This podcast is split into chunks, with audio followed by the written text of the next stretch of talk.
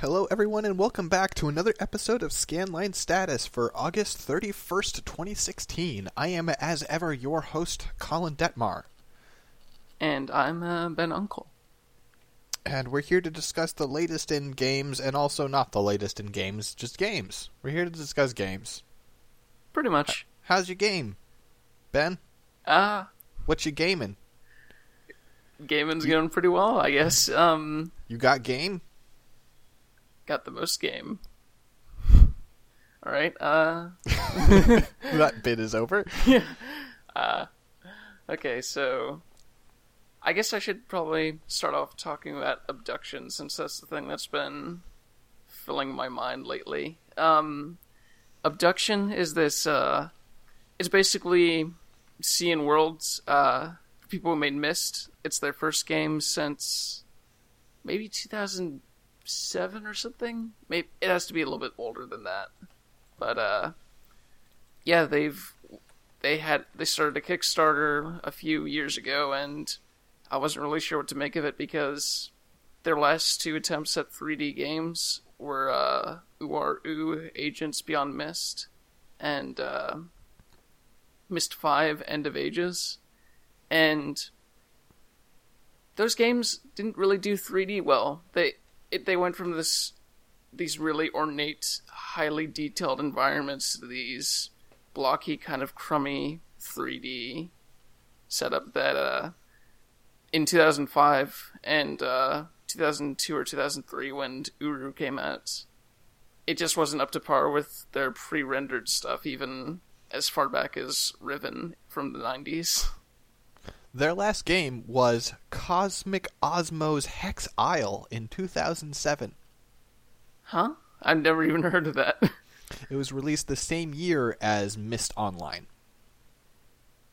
2007? Oh, oh, that must be the GameTap revival that they did. Like, uh, Yeah, uh, Uru Ages Beyond Myst was 2003. You're right about that.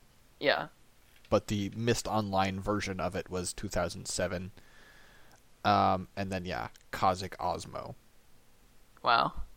But yeah, um they they spent all this time learning how to do 3D properly, I guess, well, real-time 3D. And uh it's this really gorgeous game that not only has that whole thing people clamor for with these returns to form return to forms where they uh they basically really captured the Myst series idea of puzzles where it's not really it's not really sitting right next to a grid and um, drawing one line to the next like it is in uh, say The Witness from this same year. It's it's basically coming a bunch of across a bunch of documents detailing the way these really complex machines work and just walking around and figuring out how to start things up and uh, progress essentially. Do any of these documents contain quotes from Greek philosophers about nothing in particular? Oh no, they're all like uh well, basically the premise for this is uh just to get to what those documents are like is you're basically abducted into this alien sort of world that some is somehow habitable by humans and has been for several centuries. And uh basically people from all sorts of time periods have fallen in at one point or another. So it's like this giant mix of older styles and dialects and newer things that just fell out recently into this weird gravitational force that kind of domes them in. And er, basically everything that explains what's being built and what they've done so far is done in very shorthand sort of this is how I'd expect someone who's stuck in this situation to write, more or less. Like, uh, they spend a really long time. One of the thing, first things that you see when you get here is this little, this holographic projector where basically the mayor, the Is, self-proclaimed is, mayor. is having a TED Talk? Is it a TED Talk? No, it's uh it's basically explaining to newcomers what each area is like. And basically once you finally get to that the person who made it he has this um, garage where he basically details the different uh, elements of the world that he ended up tuning into creating this thing these little stands that give you information So, the witness. Jonathan mm-hmm. Blow's the witness, and also people other than Jonathan Blow. I obviously team effort, right? yeah But the witness was stated as an attempt to sort of not like remake Myst or anything, but sort of capture that kind of feeling in a game modernly, right? Yeah, that's the thing. That's that was the promise that basically. Oh no, not promise. Uh, promises are really promises thrown around really freely these days. Uh, it was Intention? yeah, it was. I think at some point he said that he was very inspired by Myst, and it's clear that it has some of the similar ideas. Like it focuses on one particular area and just goes into detail with that one place to such an extent that it's really kind of astounding how each bit slots together. And it largely doesn't really tell you what you're supposed to be doing, which is Very somewhat a, somewhat a Myst thing, but to be fair, Myst always did have some sort of objective that they gave you. Like, even in the first Myst, it was like, bring me red pages, bring me blue pages. And But that's not like okay, then in that sense the witness tells you solve puzzles, right? It tells you draw lines on the grid, right? It, Yeah. That's not really like yeah, that, that's what I was getting at. The witness is a lot more. The witness sort of tells you less than most um, Cyan games did, and uh, I guess the thing that I found kind of lacking is it's more about sort of figuring out how each puzzle box sort of works, whereas something like Riven, which is I actually wrote about this some months ago when comparing The Witness to Riven. It's basically a situation where Riven is putting you into the throes of a culture that is basically entirely alien to what you've come to understand before.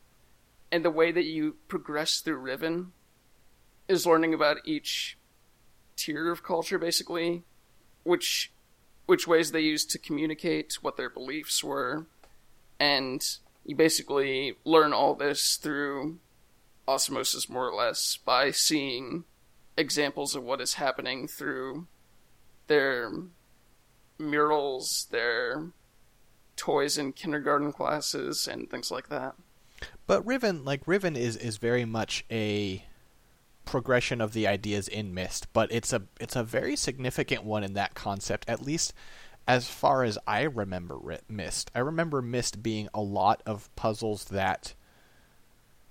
I mean, like, if I'm if I'm gonna be harsh about it, I'm gonna say that they were, like, guess and check and almost incoherent, right? It's sort of like like it's like oh, like there are these sigils of a horse and a cat and a bird and a dragon and a rhino and I have to do something with them and eventually something will happen because of it, but there's not really any way that I should know what I'm supposed to do. Yeah, Just kind of click around. that- Like and in that sense, like does it feel like and, and this, you know, I'm I'm leading the witness here, I guess. but fuck it, it's my podcast. It's your podcast too, but you know, fuck it. Um does it feel like the witness is kind of an alternate evolution from the starting point of Myst than Cyan themselves went? I suppose you could put it that way, yeah. Um, it's like uh, the puzzles themselves didn't really advance. I mean, the the puzzles in the Witness are really impressive. Some of the ways that they handle that, and they have really amazing sort of aha moments. But it doesn't really feel connected to the world in any way. And the only way you can find out maybe a quarter of what's happening is by basically finding a bunch of obscure audio logs that are also talking about uh, philosophical concepts, but somewhere in between some of them, they mention they mention other people or they mention who is speaking these philosophical moments, basically. But they're real historical people. Those quotes, so like that's They're it's real, not like they're real historical people, but uh, the speakers themselves are not those people, and it oh, kind I of see what you mean. it gives identity to those speakers. So, like, I guess my interpretation of the witness uh, is not is is both is not entirely generous. I guess uh, I am not a big fan of the witness. Uh, that's that's not a surprise. I think, um, but like I think a lot of the a lot of the philosophical stuff and the you know like the TED talk and like the statues in various poses. I mean, I'm gonna make a reference to uh, Super Hot, where in one of the levels in Super Hot, you walk into a room and you examine a big red square statue on a pedestal, and it pops up the message "Art is art," right? Mm-hmm. And I think like it's it's kind of it's in that game it's funny. In The Witness, it's kind of sad to me that it feels like parts of The Witness. I think there is a lot about the witness that is artistic, but there's a lot of areas where it does things that it thinks are artistic and don't actually have meaning, Mm-hmm. in my opinion. Um, but its puzzles, I don't feel like that because its puzzles feel very Jonathan Blow to me. Its puzzles feel like they are a response to Myst, where Myst puzzles were based on systems that weren't explained to you and were kind of kind of like they were they were built specifically for each puzzle. There wasn't generally a lot of overlap between puzzles, at least in, as as I recall. It's been a long time. And the game didn't really teach you, you just kind of poked and prodded your way through with no real overriding logic other than, you know, observation, experimentation, and dedication. Um and the witness seems like a response to that that says like no, like there should be a system underneath all of these that you're teaching people and what the witness is about is about understanding and enveloping yourself in systems.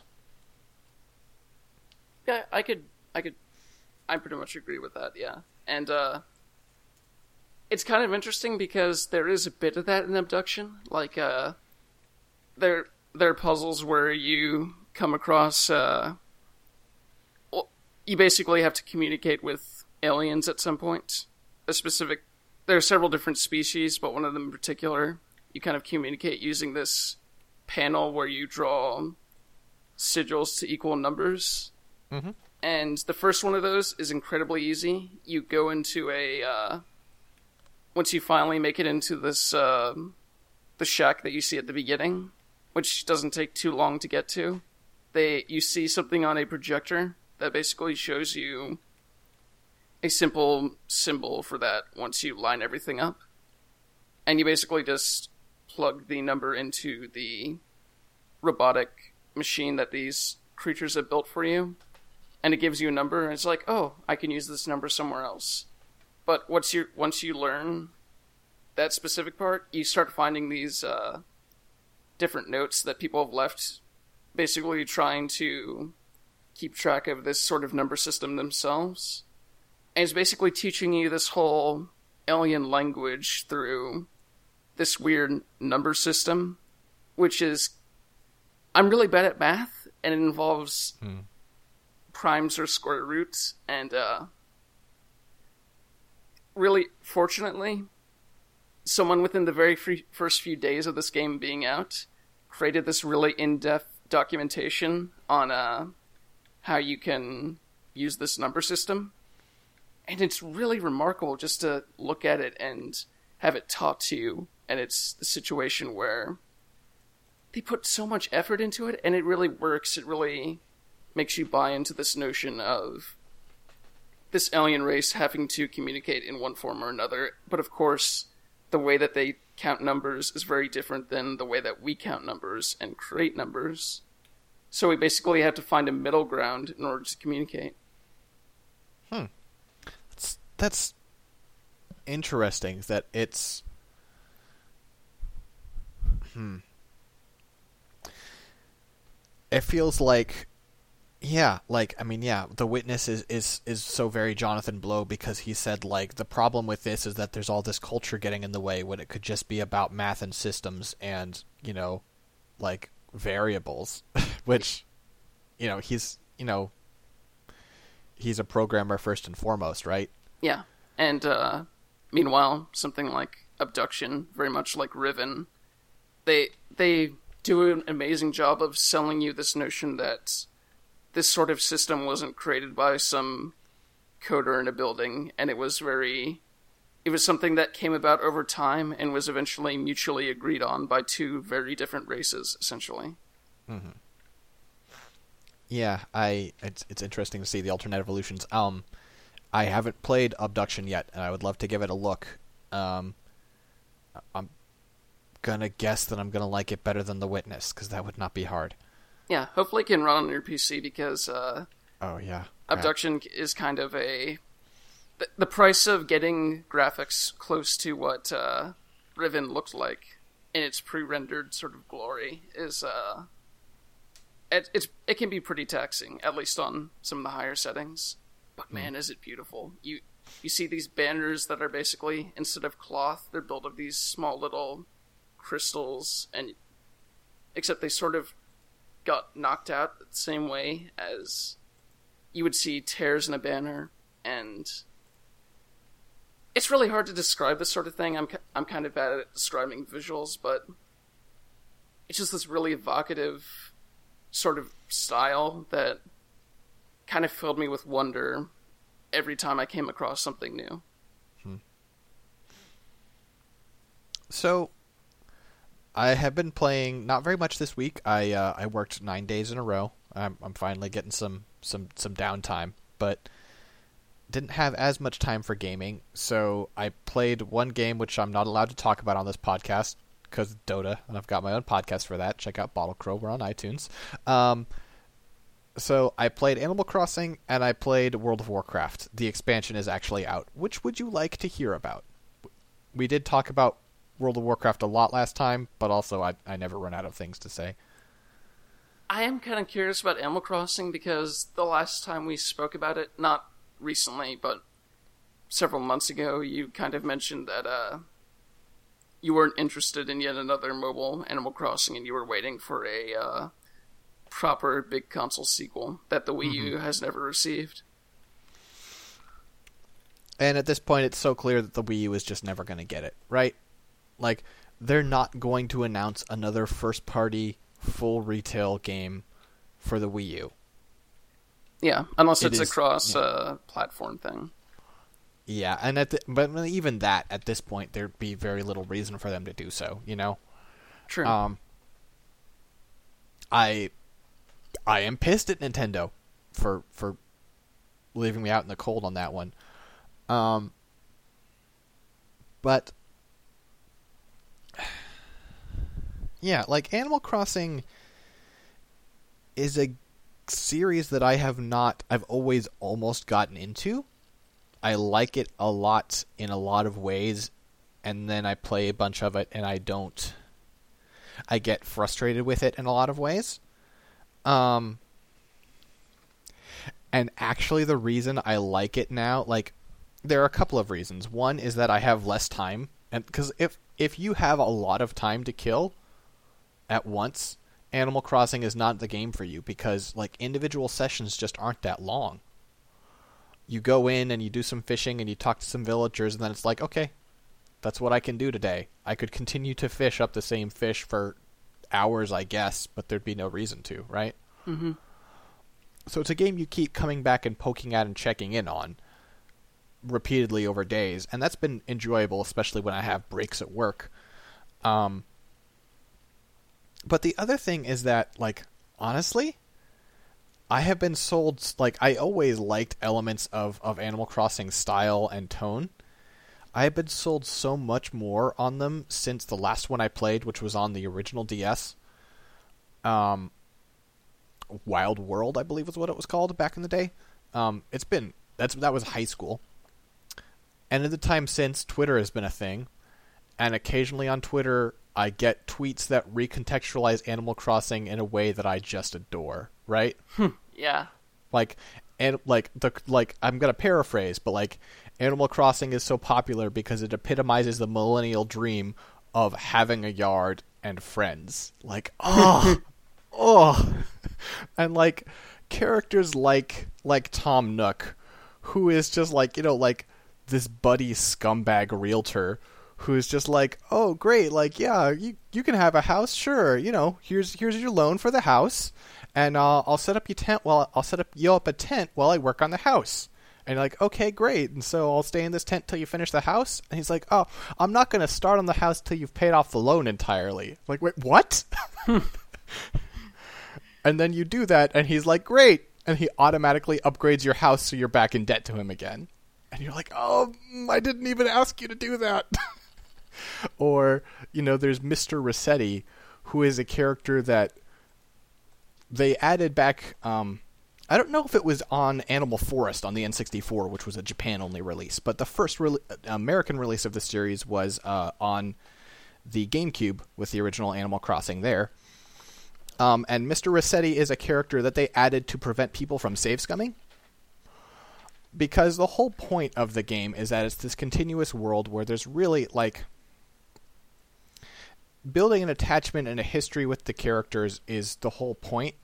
And it's not like you can die in this game. It's not like you can really get screwed in any major way. And so by save scumming, you're just basically guaranteed you're going to lose interest with the game pretty quickly because you're missing the point. And so they added Mr. Resetti as a way to keep people from save scumming because you can't like you can't just quit. You have to save and quit. And if you turn off the console without saving to avoid this, when the game loads your save, it automatically saves just basically saying like, "Hey, I loaded this save," right? Yeah. And so like it knows that a save has been loaded and then not overwritten. So it knows you must have turned off the power or removed the memory card or something without saving. And so when you turn the console back on the next time, a mole with like you know a you know a like a miner's cap and a pickaxe and a real like he's got some big teeth on that guy pops out of the ground and just starts chewing you out for resetting right Yeah, and they try to make it um, the most aggravating uh, sort of experience possible, if I recall. Yeah they make it aggravating but kind of comical how like how hardcore he's being about the fact that you must not reset and it like the first time it's not that bad the like in any of these the first time he's just sort of like say you're sorry and we can move on with our lives right? Um but like it just ramps up and up and up. I have distinct memories of using the gamecube controller like the d-pad and a button on a gamecube to navigate an in-game keyboard so i could type i've been bad with an exclamation mark any typos any mispunctuation any anything and he made me type it again and yelled at me and like I didn't even reset that many times. It just gets worse and worse and worse. um, He's like one And- of those frustrated uh, school teachers who makes you write stuff on the chalkboard when total. He's he is like he's not. He's like spe- a very specific teacher. He's like a frustrated gym teacher, right? Where he's like, it's not enough that you take the time to show that you're sorry. I want you to sweat for this. It's it's I he's a great character. Um, and when I was playing Animal Crossing the other day, I was playing at work. I had my 3DS in my pocket, and I went to break, and I pulled my 3DS out of my pocket, and the cartridge was sticking halfway out because while moving around, I had bumped it. This has never happened to me with my 3DS before. This is a weird one-off, but apparently I bumped it in such a way that the cartridge popped out, which meant that the game stopped. Right? Force quit. Mm-hmm. So I loaded back up and I was like, oh god, here it comes. And indeed, Mr. Resetti pops up and he is like, hey, you, uh, you didn't save when you quit last time. And I'm like, the camera cuts back to me and there's just sweat pouring down my face. Uh, and he's like, what happened, man? Did your batteries run out? And I was, and like my options were like, yeah, batteries ran out, or like something came up, or you know, like a couple of options like that. And and he was like, yeah, I understand. You know, stuff happens. And he's like, hey, batteries on this thing aren't as bad as aren't as good as they used to be. It's kind of a bummer. And it's like, did did this official Nintendo product just comment on the fact that the 3DS's battery sucks? Um, and then he's like, so listen, I used to have my own department, right? I used to have this section where I would officially chew people out for save scumming. And uh, they lost my funding. So this is an unofficial visit, and next time you save scum, I won't be here. That's on you. But in this game, this is the first game where you are the mayor of the, vil- village you're in. You're not just another person. And as mayor, you have the ability to allocate funding to things. And he's like, so if you want, you can allocate funding back to my department so I can show up and chew you out. If you want to give me money so I can yell at you, you can do that. The way Nintendo thinks sometimes is just magical to me.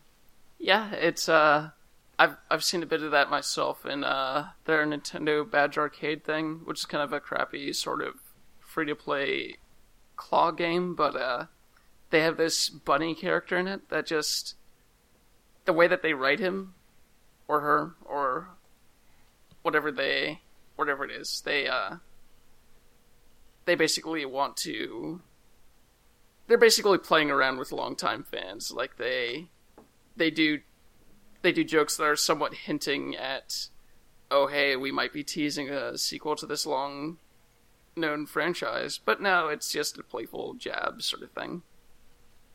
And it dresses up in various uh, character costumes and basically just acts in a very fourth wall breaking sort of goofy way that knows kind of how to push your buttons in fun ways.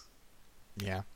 So as pissed as I am at them for not not giving us a, a Wii U Animal Crossing, and I still am. You fuckers still aren't off the hook. I don't know. I like this is an old, this is at this point like a three or four year old game, but it's still just a reminder of of the the things that Nintendo brings to the table that nobody else even tries, and so um, I'm excited for the uh, Nintendo 3DS Nintendo Direct that is happening tomorrow morning. Yeah, the main thing it's making me think is once again looking at my 3DS XL and going, hmm, should I move over to the new 3DS XL? Or why? Why? The performance on the 3DS XL kind of bums me out. Like uh, when whenever I turn it on or move around to a certain game or even just go back to menu, it's so sluggish. It's I, I don't know if that will actually be fixed on the new 3DS, which is the reason why I haven't gone out and gotten it yet. But uh, yeah, it, it's one of those things where I started using the 3DS more so I could play. I so I could get back into Layton and stuff like that, and uh, it's one of those things where it's kind of a crappy system sometimes. Yeah, that's true. They're those guys are not good OS designers. It's never been a thing they've been strong at. Yeah, and I guess more recent games haven't been. Well, at least the Metroid Prime Federation Force thing is supposed to be kind of a terrible game. Like, uh, mm. It's one of those things where everyone I've talked to is like, "Oh yeah, you can sort of play it single player, but it's that Peace Walker situation of going into these certain fights will be really irritating and hard to do by yourself." Hmm. yeah, it's it's a bummer. So there was an interesting announcement recently. There have been a couple of interesting announcements related to the Metal Gear Solid franchise. uh, the first of them, which is the more recent one, is that they're going to release a Metal Gear Solid 5 like double pack with uh, Ground Zeroes and the Phantom Pain, right? Yeah, I, I don't I don't particularly know why that one is uh, a sort of move with them. Of course, they were going to try and pack the both those in together at some point. Well, the thing that is interesting about that to me isn't so much that they're doing that, though that is a little bit interesting that they aren't just like they're paying extra attention to that game. And like they could just continue to leave those games up and have people buy them who wanted to buy them and get their money without drawing attention to a thing that Hideo Kojima made and given how petty they are, it seemed possible that they might do that. Um, but the interesting thing that happened around that is that people started harassing them about the uh, Mission 51 stuff that was cut from uh, the game. And uh, like basically, like there's a bunch of, of cut content relating to like one last zone and one big mission and sort of a final boss fight that was supposed to be the end of the game. Um, as, as far as we can tell, right? Because there are some dangling plot threads that are pretty major, some big plot holes that were just not addressed, and this addresses all those and just isn't done, right? Yeah, I don't know why they're harassing Konami over that though, since it's pretty much Kojima leaving it unfinished. I don't think that's at all fair. Like, well, it's. I mean, setting aside the the issue that we'll get to in a minute, like I don't think you can blame Kojima for the fact that they basically like got tired of him working on this game, so they fired him. I think you can when he spent a crazy amount of time and it was basically shaping up to be It was 3 years. People have this narrative of a crazy amount of time. It was 3 years. That's Ah. not at all crazy for a mega game in this industry. That's not at all crazy. Yeah, I guess that's not too bad of a wait. I kind of I got the impression that it was one of those things where he was working on it somewhat simultaneously with his other stuff. So, I mean, he probably had some ideas dancing around, but like production started uh, in 2012 and finished in 2015. And yeah, at that rate, it seems like if they'd waited another 6 months, we would have had a full game. Um that's that's spitballing. That's not a claim I can really make, I guess. But, you know, in any case, like it's fine, but like I I do think the people who said no, you're done, ship it as it is, stop working, are the people who get the blame for it not being done. Um, but the thing that was interesting is people basically being like, well, since you guys are coming back to work on this game again, are you gonna try and finish this stuff up? Right? That's that was sort of the nature of the inquiry is like if you are coming back to these games to do more work on them, are you going to try and finish up Mission 51? And Konami, like on Twitter, but like they were pretty direct in a way that I haven't seen them be in a long time about anything. Um, where they were like, Mission 51 is cut content, and people were like, but it's, you know, the ending of the game isn't there. And they're like, the ending of the game is Mission 50. Mission 51 is not canon. Mission 51 is not anything. Stop talking about it. It's like, oh, all right. like just putting their foot down. yeah, it's it's something that didn't it's it's something that uh wasn't in the finished project and you can put quotes around that, but uh Yeah. I mean, you know, it's it's on the disc co- coffee style, but yeah. yeah. But yeah, no, and and like at one point they say like someone says like, but it has like major story elements, and there and the the tweet in response to that one is like every piece of cut content has story elements. Like, yeah, no, you're right. Like it's not in the game, it's not in the game. I think it should have been in the game. I think the game would be better if that were part of it, but it is not, and this is what we have. And it would be cool if they went back and finished it. That would be really weird if they did without Kojima. That would be really strange because that I could tell like it wouldn't mean anything to you, but some of the stuff that they do, like those cutscenes, are are pretty far along, so you can watch a lot of what's in that. And some stuff happens that's like, oh, this was made by Kojima. Not creepy, just like weird. Like there is a plot point it like there is a major thing that happens because Snake barely fails to avoid a grenade, right? Mm-hmm. And he gets knocked down, and the like the impact to his head temporarily shorts out his ability to distinguish the difference between red and white.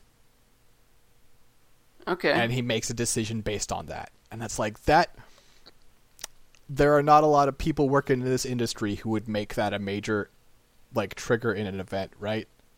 Yeah. That's just uh... it's it's it's really cool. The like watching it happen it's it's pretty neat. Um cuz it's not like anyway, I'm talking about it too much. But the other thing that has happened with Metal Gear Solid 5, of course, is that there is a new Metal Gear Solid 5 product, I guess. Metal Gear Survive. Yeah, basically the way that they announce it is kind of funny too because the trailer is uh the trailer starts off with uh I haven't finished the game so I don't know if this is at the end of mission 50 or whatever, but uh basically mother base is in well whatever they're calling their mother base in that is basically exploding. Basically every every key character in Metal Gear Solid 5 is in a chopper flying away from the accident and they're leaving this random soldier behind who gets sucked into a wormhole and then has to fight zombies and on an alien planet with like makeshift bow and arrows and stuff. Yeah. Um so that cutscene takes place at the end of Ground Zero slash beginning of Phantom Pain. It is it is part of the bridge there, and it is like up until the part where you see the random soldier and go, wait, who the fuck is that? It is like it is the exact cutscene. Like it's not reshot; it is that exact cutscene, and then they inserted like this shot of this dude like looking at the helicopter, like fuck, and you're like, who are you? And then the wormhole opens. You're like, what are you doing? uh yeah, and they're they're the fragile kind of zombies, like they explode into glass or whatever when you shoot them. Like, listen, I don't have any problem with Metal Gear continuing without Kojima. In fact, I think it's a good idea, right? For sure. I don't. If there is someone I trust less than Hideo Kojima to make tasteful choices, it's Konami. Yeah, they're the ones that uh in the Silent Hill HD collection replaced fonts with Comic Sans and and also just like on a on a on a more grand grand strategy kind of level, they're run in a way that has been proven to be consistently like petty and anti-consumer.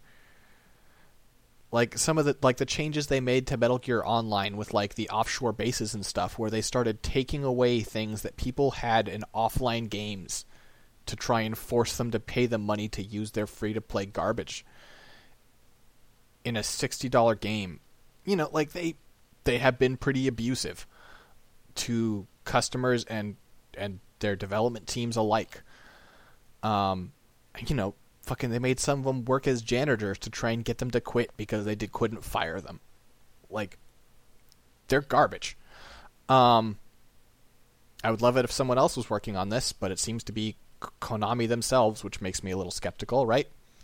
And also, just I don't care about a survival game with zombies. I'm not writing this game off because we don't know enough about it for that to make any sense, right? Mm-hmm.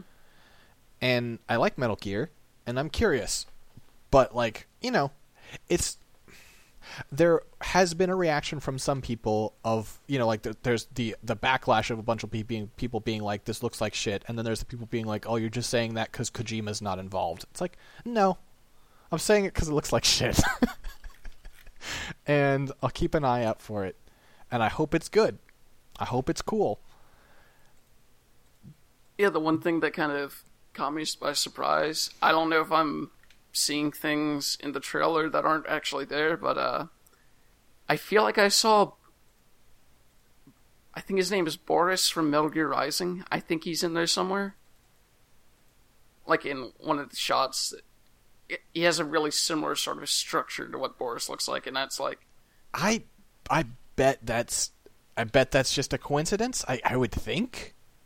I would think. Yeah. Because that would not make any sense. Well, it was. It came. From, Boris is from Metal Gear Rising, so sense doesn't sense doesn't factor in as much as it does in even Well, the like- crazier Metal Gear Solids. I know there are wormholes involved, right? But Metal Gear Rising is set about 50 years later than Metal Gear Solid 5. That's a thing. Yeah, I, I don't know. I trying to argue against the logic of a thing in Metal Gear Solid. yeah, especially a Metal Gear Solid that doesn't seem to like doesn't seem to have a person helming it. Like say what you will about Kojima and his craziness, at least he was steering towards something, right? He steered in a real erratic way, but he was steering towards something. I haven't got the sense that there's anyone really like at the helm of this ship. Um that's like if they want to do something to make me like have some faith in Metal Gear Survive, that's the thing they'll do. Is they will like bring someone out from the team who's like, "Hi, my name's so and so. I am the project lead from Metal Gear Survive. This is what I'm thinking." And fucking almost regardless of what they say, like obviously they could probably come up with something like they could say something racist or something, I guess, if they wanted me to not trust them. But almost regardless of what they say, just showing that there was a person in charge who had a vision would make me have so much more faith in the project because it smells so much right now like a project with no direction, like a project that is chasing fads and using what assets are lying around. Are they even accepting interviews, or is it one of those situations where they're just releasing info and they're like, "Thanks." I mean, I think it's the latter, but it's also it's a Japanese publisher. Like it it doesn't have like it doesn't have to be a bad sign for a Japanese publisher to not want to talk to you. Sometimes they're just kind of insular, you know. True. Yeah. So, I don't know. I'm I'm curious about that that whole thing. I hope it's, it's good, just like I hope any game is good. Sure. I mean, I hope a little more than that because I I still care about Metal Gear. It'd be easier if I didn't. Here we are. Instead, we'll have the next few years of uh, Kojima re- tweeting every single small development that happens. Like, oh, we spent. Uh, we we already have an introduc. We already have the introduction for our game planned out when we don't seem to have a game yet. it's like okay, Yeah. I don't yeah, I'm I'm actually not super interested in his new project. I don't know. Maybe I should be. maybe once we understand, once maybe once it actually exists and isn't just a bunch of concept videos, I'll be interested. That's true. Cuz yeah, I it's it's been a long time now since I've gotten to the point where if you don't show me you know, if you show me a teaser trailer that is pure tease, then I am not teased. I am just bored. Yeah, and that's all the stuff they've done with that so far is like the extreme of that. Yeah. Now, getting back to things that are a little more concrete, tell me about Rhythm Thief. Okay, so uh, I kind of picked this up on a whim because, uh, well, by the time this recording gets out, the sale will be over. But uh, it's basically until September first. It's like five bucks as download, and uh, it's this really sort of interesting amalgamation of Professor Layton and a rhythm game. Basically, you play this uh, fancily. You basically play this uh, red-haired kid who wears a suit and fedora named uh, or whatever. Uh, It might be a different type of fancy hat, but I get those names wrong. I think it's a Trilby. Trilby, yeah, that's it. He's like uh, Phantom Listen, R. Internet, don't judge me. Yeah, he, he's this person named Phantom R, and he basically goes around Paris uh, stealing valuables in order to unlock the secret that his that basically made his father disappear three years ago. And uh, it's this really upbeat sort of thing that really has me invested even after just playing one chapter. Like he's super stylish and is jumping around everywhere, breakdancing, flying across the sky sort of thing with really exaggerated jumps. He has a dog named Fondue who uh, is very receptive to whatever he's saying, more or less. And uh, the rhythm games themselves, so far, each one I've played has been completely unique. Even though I've only played four, it's kind of interesting to be like, oh, here's this one where you're just doing this DDR style swipe left or right. And then this other one where you're sneaking through a museum. Basically, you're running from statue to statue, and you have to press the right statue. Um, you basically have to blend in with statue, so you have to choose the right pose right when you reach a statue, so security guards don't see you. Oh man, are you do you duck down and grab the statue's crotch like in Metal Gear Solid 4? Oh no, but there Damn. there are some where you're in a ridiculous pose, like crouched down and trying to mimic some, basically some really obscure art sculpture, and yeah, it just really has this really nice breakneck pace to it, hmm. and the animation is gorgeous. It's it's one of those situations where handheld technology has come a long way, so instead of the really compressed, tinny sort of videos you'd expect out of earlier Professor Layton's, it basically uses the entire 3DS uh, top screen and is really beautifully animated and it's it's a really nice balance for someone like me who enjoys the puzzle puzzles the world of Professor Layton, but uh, is also really into rhythm games. No, that sounds that sounds pretty nice actually. I uh I got it as part of a Nintendo Humble Bundle. And the download was bigger than any of the memory cards I had, so I was like, well, I guess I'm not getting it. Yeah, Um, I ended up getting a um when I got my 3DS XL, I ended up getting a 32 gigabyte uh, SD card and just slapping that in there. So Yeah, No that sounds worries. worth worth going back for. Um, my only observation, however, would be if I was a member of law enforcement and I met a person just out in the world who was named Phantom R, I would just arrest them. well he. He goes. He goes by Raphael when he's not ra- Oh. stealing things, and Oh, very okay, He- very cunning. Never mind, my bad.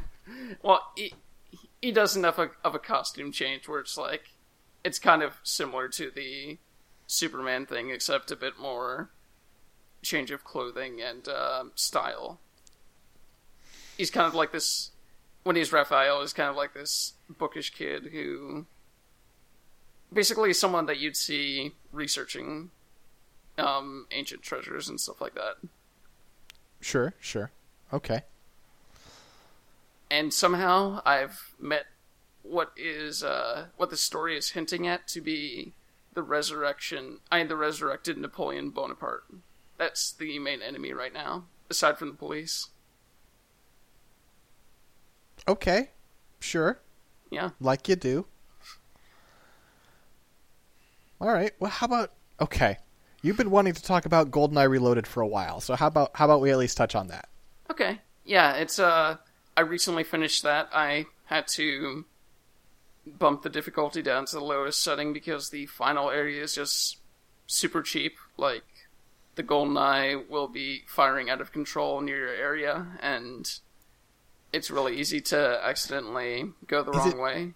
Is it not the final level from the N64 game? Oh no! Uh, basically, the way that GoldenEye works is, uh, well, GoldenEye Reloaded is the structure is somewhat similar, except it feels like there's a lot less levels, and uh, while you're still ending up in what the game calls the cradle, where you're kind of running across this catwalk area to get to the firing mechanism. Mhm. You're not over this gigantic dish or anything like that. You're What? you're in this giant building that's somehow raised from the ground, and uh, it it's really weird like that. It really, I don't know That's if you've seen. choice. Yeah, I don't. I don't know if you've seen the movie. Uh, yeah, I have. It's it's this really weird thing where they pick and choose moments to be somewhat closer to the Nintendo 64 game. Like the the whole first three levels is pretty much the first three levels that you play in GoldenEye, reaching the dam, going into the dam, and escaping the dam. Mhm. And uh, they do they set up certain things to be somewhat more like the movie. Like instead of shooting the guard in the toilet, you do the thing Pierce Brosnan does, where you lower down, you lower upside down, and you sock the guard. But it's one of those things where they, it loses a lot of the charm that the movie has by trying to be close to both the original game and the movie and somewhat go on its own. Like, you don't get any of Boris, which is Boris Grishenko, or I forget his last name, but the hacker character from Goldeneye, the movie. The one who's invincible. Yeah, he's he's an amazing part of that movie, and you don't get anything close to that character. You get you get some of Natasha saying stuff like, "You two are like boys with toys" when she's when you're arguing with that guy in the prison, and you you have that whole interlocking battle between Bond and Alec Trevelyan, where you're basically like for England, and he's basically talking about how dumb it is that you fight blindly for England. And it's one of those situations where it picks the it picks the moments from the movie that is somewhat like, oh yeah, I'll nod along to that a bit, but by trying to update it to modern times, it loses a lot of its somewhat charm. Like uh the dam part at the beginning, you're not bungee jumping. You don't even get to see what happens. Basically what happens is you're supposed to be parachuting Stop. Stop. I just fucking realized that the fucking Bond versus Trevelyan thing is the same as Big Boss versus the boss in Metal Gear Solid 3. I just realized. Yeah, and it and it has a similar thing. At, it has a similar similar conclusion at the end too. Like uh, when Bond is finally taking out Alec, he's like, No Is it- for me. Yeah. it, no. yeah, Uh, except for then there's not the twist where Alec actually set all of this up on purpose to. Yeah. He wasn't Okay. trying to make Bond grow. He was trying to actually blow shit up. I'm sorry, I'm stupid, readers. This just I just figured this one out. I, I bet Kojima was inspired by that in some way, as since he loves movies. But yeah, um, the whole damn thing at the beginning, you're not bungee jumping, you're parachuting, but you don't get that either because to escape uh, guards who run up to you where you are about to jump, you let the you let the parachute out early. He jumps. It goes into the camera goes into his eye, and then after a title sequence, it just pulls back to him swimming up to where Alec is and getting up. And it just it doesn't seem to basically its idea of uh, danger and excitement is a lot closer to very generic forms of Call of Duty. Like I I very sparingly use Call of Duty as an insult because I kind of like that game and I think that some of its set pieces are pretty amazing. But there is that sort of mediocre sort of Call of Duty set piece where things are just blowing up for no good reason and you're you have to clamber over things when it seems like it would be easier to go a different way. And it just lengthens part of that story that w- parts of the story that I never was interested in like uh instead of uh the quick thing where Xenia Onatop steals the helicopter from the aircraft carrier and Bond gets in trouble for somewhat being in the vicinity of it. What happens is they basically take over the entire heli- helipad carrier somehow. They have this entire army that comes in at this at this gun show that they reiterate time and time again is filled with all sorts of soldiers that uh want to that would stop anything from like this like an entire army from happening. and basically the entire helicraft explodes, the helicopter gets away, and Bond basically gets another heat. And it feels very slight in that way. Like you never you never get the impression that Bond is actually getting trouble for anything that he's doing. And that's kind of a big Goldeneye the movie was one of the first times where they actually super emphasized no, you have to you you're reined in in some regards and it kind of added this interesting tension to it that kind of set off the new era of Bond more or less and there's none of that here. You get a bunch of Quantum of Solace style gadgets and basically it's updated to be like oh, I'm gonna wipe out all the entire debt like Mr. Robot. That might have been part of the story in the original Goldeneye, but they sort of add this whole sorts of modern era. I'm doing this to free the the poor from debt and stuff like that. And it just feels really slight the way that they do it. And it's it's disappointing because they hired the guy who wrote and directed the original Goldeneye to come back and write a new treatment for this. And it just feels like they cut out large swaths to make way for very uninteresting gameplay segments. I expected you to be pretty positive on this game. I did too. Like, uh, I'm, I've probably made no secret that I think that the original GoldenEye had, the original GoldenEye video game hasn't held up very well at all. But it was just so disappointing to be like right after. I kind of put myself up to play this by watching the original movie, which is probably a bad idea. but uh, it was such a bummer to see it pick and choose certain moments and leave out moments that really meant a lot to me in the movie, like uh, Natalia basically coming, basically going to the bathroom, then coming back and seeing most of her coworkers dead and this place overrun and in flames. They did some really neat emotional things in that movie that you'd get none of in this.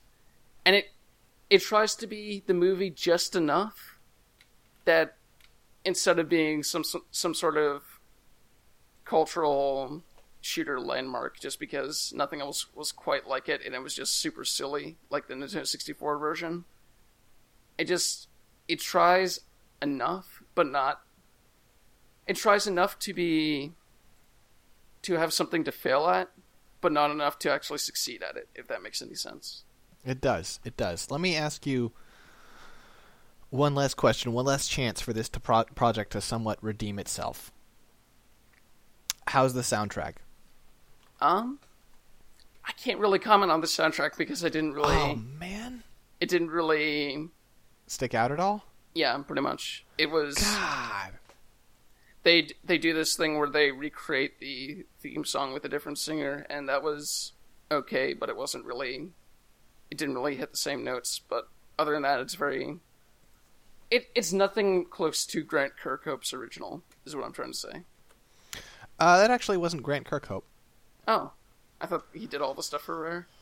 No, um, he did like I think he, I guess he helped with that one, but he wasn't in charge of that one. That was uh, Graeme Norgate. Um, but yeah, that that GoldenEye 007 soundtrack on N64 was a banger. Yeah, it made for a really great uh, mashup of rap album like decades later. I have not heard that. Um, anyway, yeah, that's that's too bad. Um, yeah, I don't know. I I always personally I questioned the point of this project to begin with. I don't I don't tend to appreciate these sorts of projects put frankly. Like you can you can upres old games and I think there's value to that, but when you start changing the gameplay then I just don't I don't then make a new game. a new game might have uh, not come I mean this one might not have uh, arrived at all because originally their plan was to re-release the original GoldenEye on 360. Mm-hmm. And yeah. uh, at some point it was going to be for the Wii also and Nintendo at the last minute just went like, "Nope, uh, we'd rather not do this after all." So that thing is just uh, canceled project, and they actually came out with footage of it recently, like a whole thirty minute chunk, and it's pretty much what you'd expect. It it looks a whole lot cleaner, and there's a button you can press to make it look like the older game instantly, except it's a bit le- it's a bit more readable because it's not moving at five frames a second.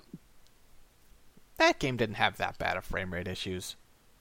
I played it Perfect pretty Dark recently. did, but I played it re- re- pretty recently, and how recently?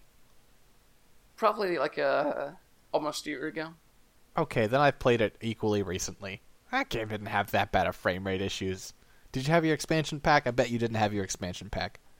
I never had an expansion pack for my Nintendo. There you go. There you go. Well, ladies and gentlemen, the jury convenes with that episode of Scanline Status.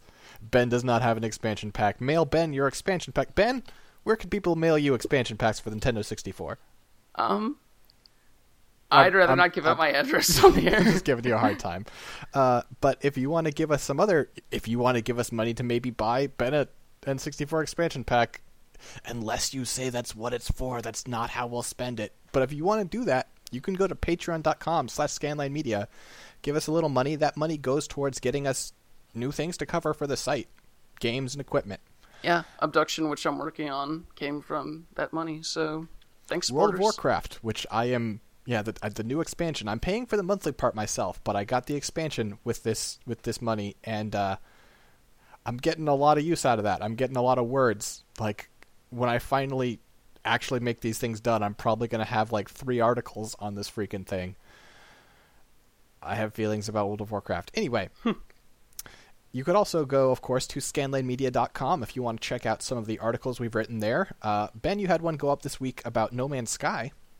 Yeah, basically emphasizing how it it is kind of I and the gameplay loop is kind of mediocre, but within it you can find these moments of wonder that kind of make it worth it to me. Mm-hmm.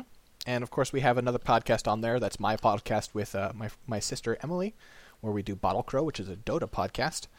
Um, if you like this podcast, you could go to iTunes and give us a rating or review. That would help us move up in the rankings and get other people to pay attention to us. But you know that the best thing you could do for us would be come back next week when we've got another one of these. We'll see you around. See ya.